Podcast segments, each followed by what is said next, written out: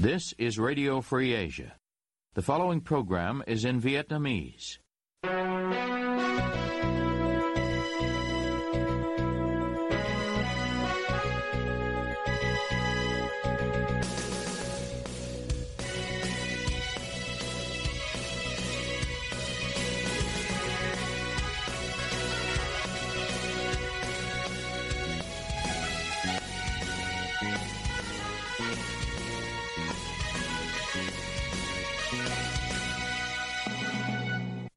Đây là đài Á Châu Tự Do, phát đi từ thủ đô Washington, D.C., Hoa Kỳ.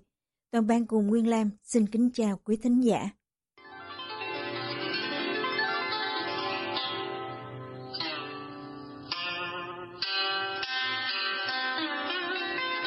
Kính mời quý vị theo dõi chương trình phát thanh tối ngày 6 tháng 2 năm 2024, đang được phát trực tiếp từ lúc 9 giờ giờ Việt Nam. Mở đầu cho chương trình phát thanh hôm nay, mời quý vị đến với bản tin chi tiết. Một nhà hoạt động nhân quyền người Hà Mông tố cáo cán bộ Đại sứ quán Việt Nam đe dọa sẽ đưa ông về nước sớm khi ông đang bị tạm giam tại Bangkok, Thái Lan. Ông Lù A Gia, người đang cùng gia đình tìm kiếm quy chế tị nạn ở Thái Lan từ năm 2020, bị cảnh sát bắt giữ ngày 7 tháng 12 năm 2023 khi đang ở phòng trọ và bị đưa vào giam giữ ở trung tâm giam giữ người nhập cư bất hợp pháp ở Bangkok, tức IDC, và bị đưa ra tòa với tội danh nhập cư bất hợp pháp và cư trú bất hợp pháp. Cao ủy về người tị nạn của Liên Hợp Quốc ở Thái Lan trước đó từ chối hồ sơ của gia đình ông, tuy nhiên đã đồng ý cấp quy chế tị nạn khi ông đang bị tạm giam. Ngày 2 tháng 2, mục sư Ponchai bỏ lãnh ông tại ngoại, phải đóng tiền nộp phạt 6.000 bà Thái, hơn 4 triệu đồng và được tổ chức BPSOS hỗ trợ nộp tiền bỏ lãnh 50.000 bạt, gần 35 triệu đồng. Trong ngày 6 tháng 2, Ông Lù A Gia, nhóm trưởng của Tổ chức Xã hội Dân sự Liên minh Nhân quyền Người Hà Mông, cho Đài Á Châu Tự Do biết một cán bộ tên Hải của Đại sứ quán Việt Nam đến gặp ông ở IDC vào ngày 28 tháng 12 năm ngoái. Trong một phòng riêng khi chỉ có hai người, ông Hải nói sẽ làm thủ tục nhanh để đưa ông Lù A Gia về nước sớm trước Tết Nguyên đán Giáp Thìn. Khi ông Lù A Gia từ chối và nói không cần sự trợ giúp của Đại sứ quán Việt Nam, thì ông Hải buông lời đe dọa. Nhà hoạt động nhân quyền người Hà Mông kể lại ông biết là em là nhà hoạt động nhân quyền thì ông nói là em ở Thái Lan em thích làm cái gì thì làm nhưng mà anh nghĩ đến người thân của em bên Việt Nam đó ý của ông là đó là ông dọa lấy người thân của em ở Việt Nam dọa để em không được hoạt động về nhân quyền đó anh Ông Lù A Gia không rõ chức vụ của ông Hải trong cơ quan ngoại giao của Việt Nam tại Thái Lan. Tuy nhiên, người này và một thuộc cấp tên Linh thường đến IDC để làm việc với những người Việt bị tạm giam ở đây. Phóng viên gửi email cho Đại sứ quán Việt Nam tại Bangkok để đề nghị bình luận về cáo buộc của ông Lù Aza, nhưng chưa nhận được ngay phản hồi. Ông Lù Aza, người điều phối hoạt động của nhóm nhân quyền người Hà Mông, bày tỏ nghi ngờ việc ông bị cảnh sát Thái bắt giữ cách đây gần 2 tháng có sự can thiệp của Đại sứ quán và an ninh Việt Nam vì các hoạt động của mình trợ giúp người Hà Mông trong nước. Hơn một tuần trước ngày bị cảnh sát Thái bắt giữ, trong ngày 29 tháng 11, trước phiên rà soát nhà nước Việt Nam về thực thi công ước quốc tế xóa bỏ mọi hình thức kỳ thị chủng tộc Ông Lù Aza xuất hiện trong một chương trình vận động của BPSOS và phát biểu về sự đàn áp một cách có hệ thống đối với cộng đồng người sắc tộc trong nhiều năm qua. Tuy vừa được tại ngoại, ông bày tỏ sự lo lắng cho an nguy của gia đình, viện dẫn những trường hợp từng bị bắt cóc bởi an ninh Việt Nam như đã từng xảy ra với blogger Đường Văn Thái năm ngoái hoặc blogger của Đài Á Châu Tự Do Trương Duy Nhất đầu năm 2019. Cái cái nguyện lớn nhất là điều định cư cảm xúc càng tốt rồi điều đi nước thứ ba cảm xúc là càng tốt. À, mình ở Thái Lan ngày nào đó thì cũng là nguy hiểm không ná hiện có 16 người thượng tị nạn đang bị tạm giam trong IDC họ bị bắt trong một chiến dịch truy quét của cảnh sát Thái trong mấy tháng gần đây. Ông Lê Đức Động thành viên của nhóm Phật giáo có tên Ân Đàn Đại Đạo mãn hạn án tù 12 năm hôm 5 tháng 2 và trở về với gia đình ở xã Phú Diên, huyện Phú Vang, tỉnh Thừa Thiên Huế.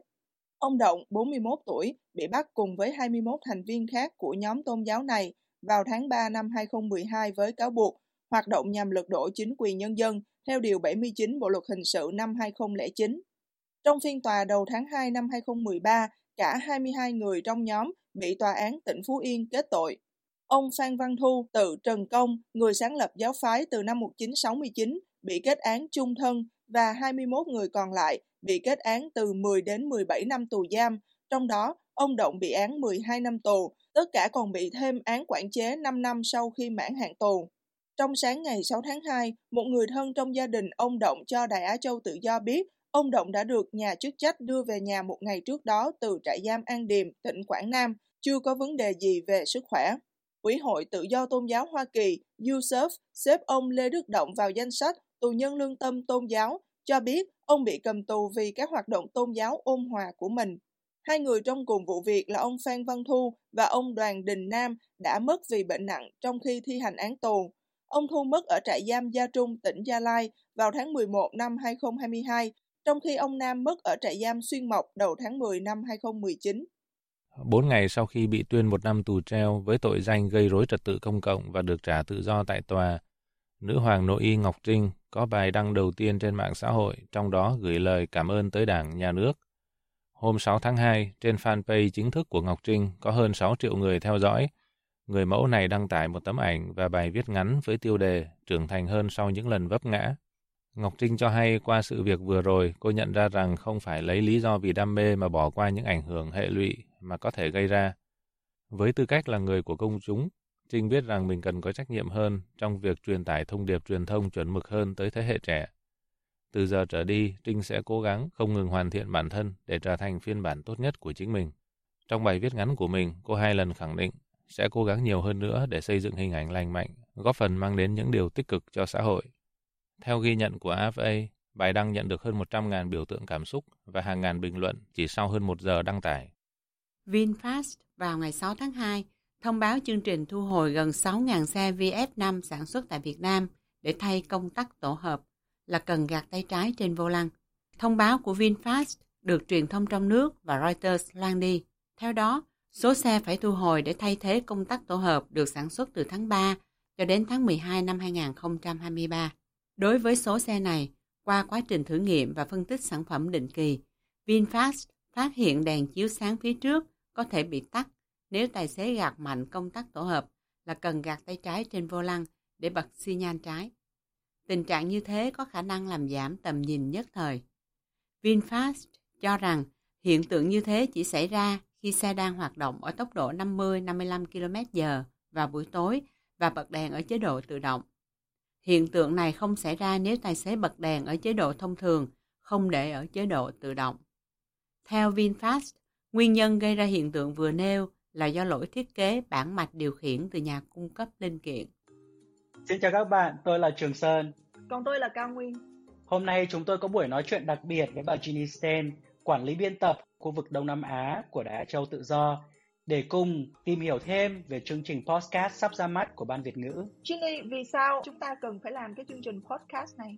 Quite simply, podcasts really popular. Khá đơn giản, podcast rất phổ biến.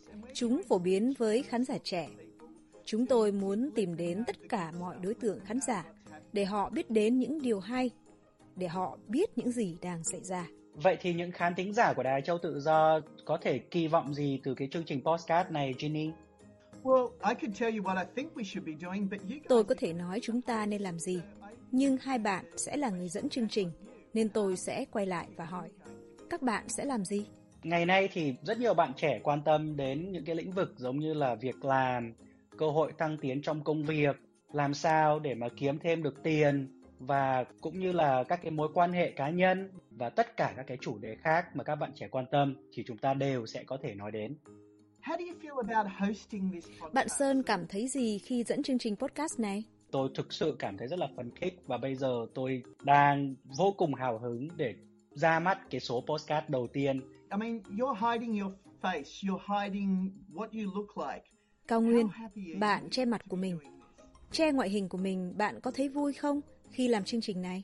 À, cũng như Sơn thì tôi rất là vui khi được dẫn dắt chương trình này cùng với anh Trường Sơn cái lý do mà tôi phải che cái gương mặt của mình đi đó là bởi vì tôi có lo ngại về lý do an toàn của bản thân thì um, chính phủ Việt Nam xưa nay đó vẫn thường hay sách nhiễu những cái người nhân viên của đài Á Châu Tự Do không chỉ là nhân viên mà tất cả những người thân của họ hiện đang sinh sống ở Việt Nam thì cũng bị quấy nhiễu.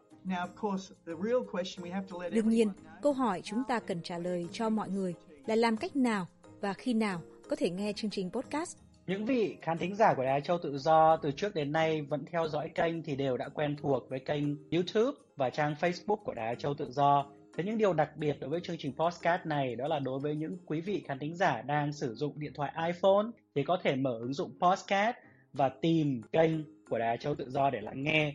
Còn những vị nào đang không sử dụng điện thoại iPhone thì cũng đừng lo lắng. Quý vị có thể tải ứng dụng nghe nhạc Spotify và cũng có thể tìm kênh của Đài Châu Tự Do trên ứng dụng đó. Khi nào các bạn có thể theo dõi số đầu tiên của chương trình podcast này?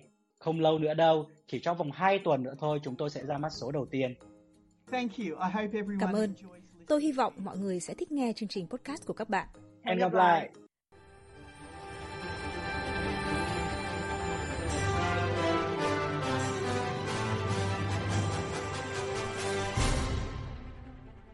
Quý thính giả đang theo dõi chương trình phát thanh của Đài Á Châu Tự Do.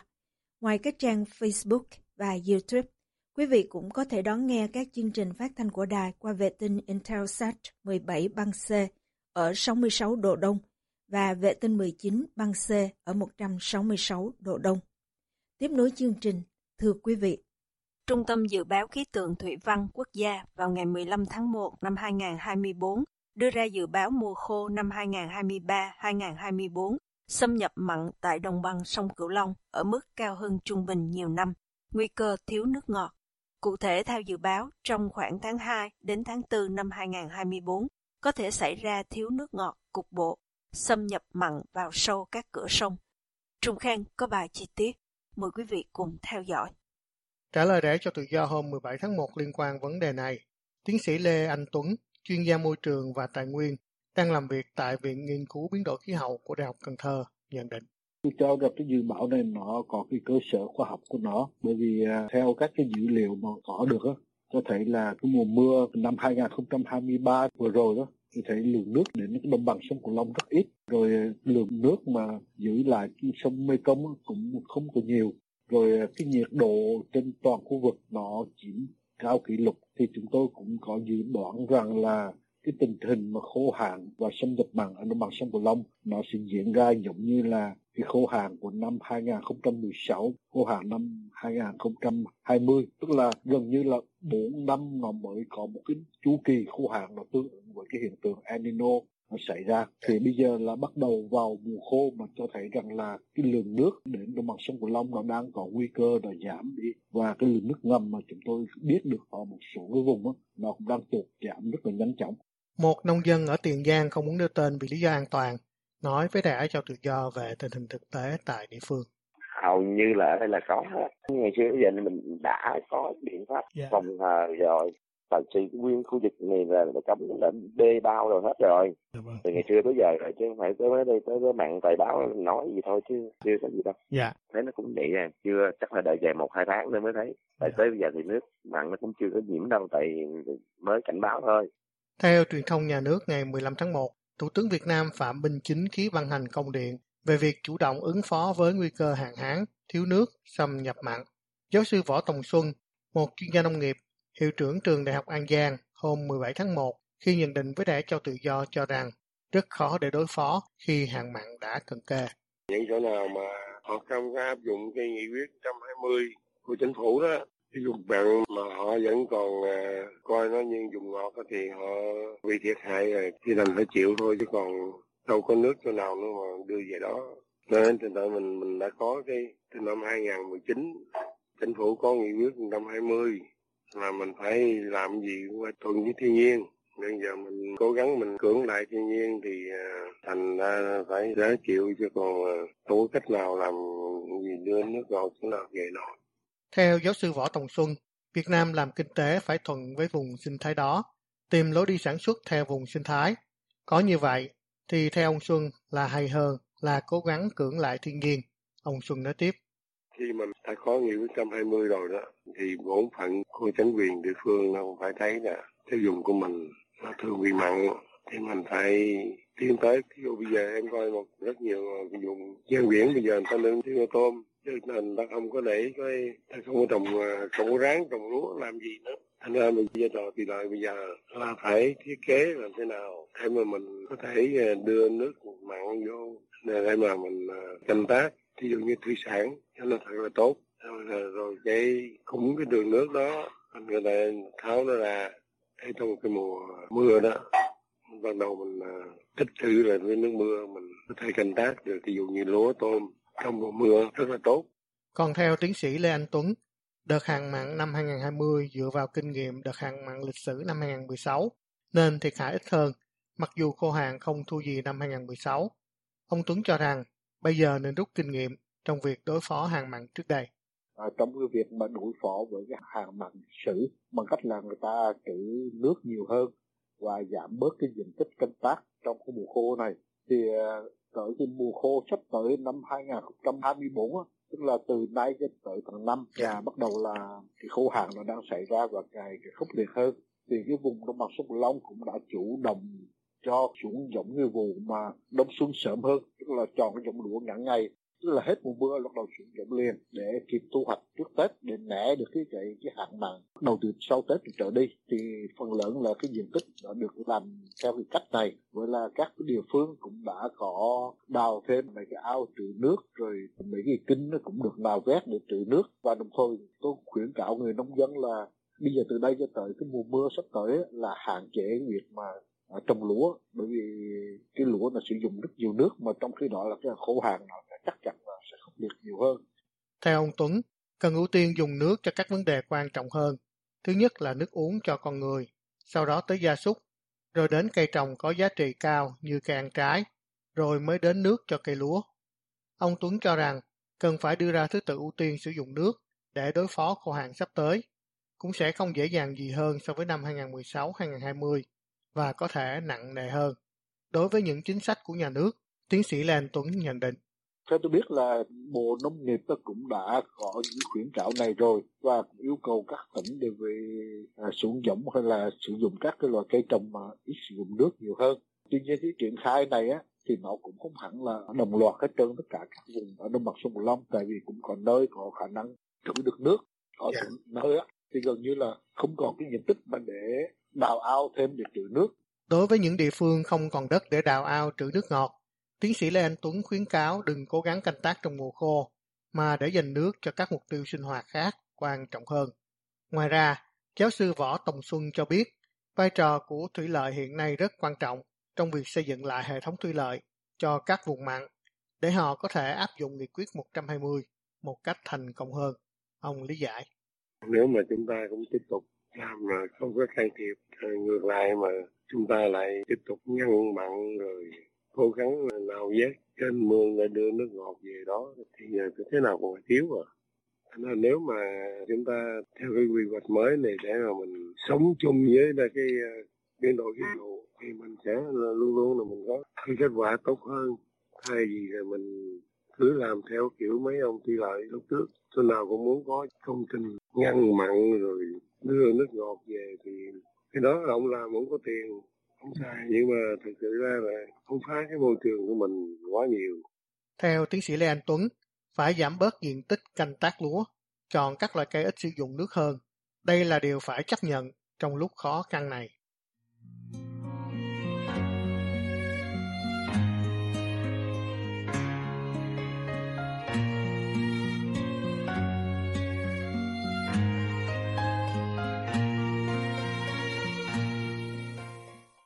Quý tín giả vừa theo dõi chương trình phát thanh tối ngày 6 tháng 2 năm 2024 của Ban Việt ngữ Đài Á Châu Tự Do. Ứng dụng tin mới RFA trên điện thoại thông minh và podcast cũng có thể giúp quý vị theo dõi các chương trình tin tức thời sự bằng video hay audio của Đài Á Châu Tự Do. Quý vị quan tâm đến chương trình, xin gửi email về địa chỉ vietweb rfa.org. Toàn ban cùng Nguyên Lam cảm ơn quý vị đã đến với chương trình và hẹn gặp lại quý vị vào chương trình ngày mai. You have been listening to Radio Free Asia.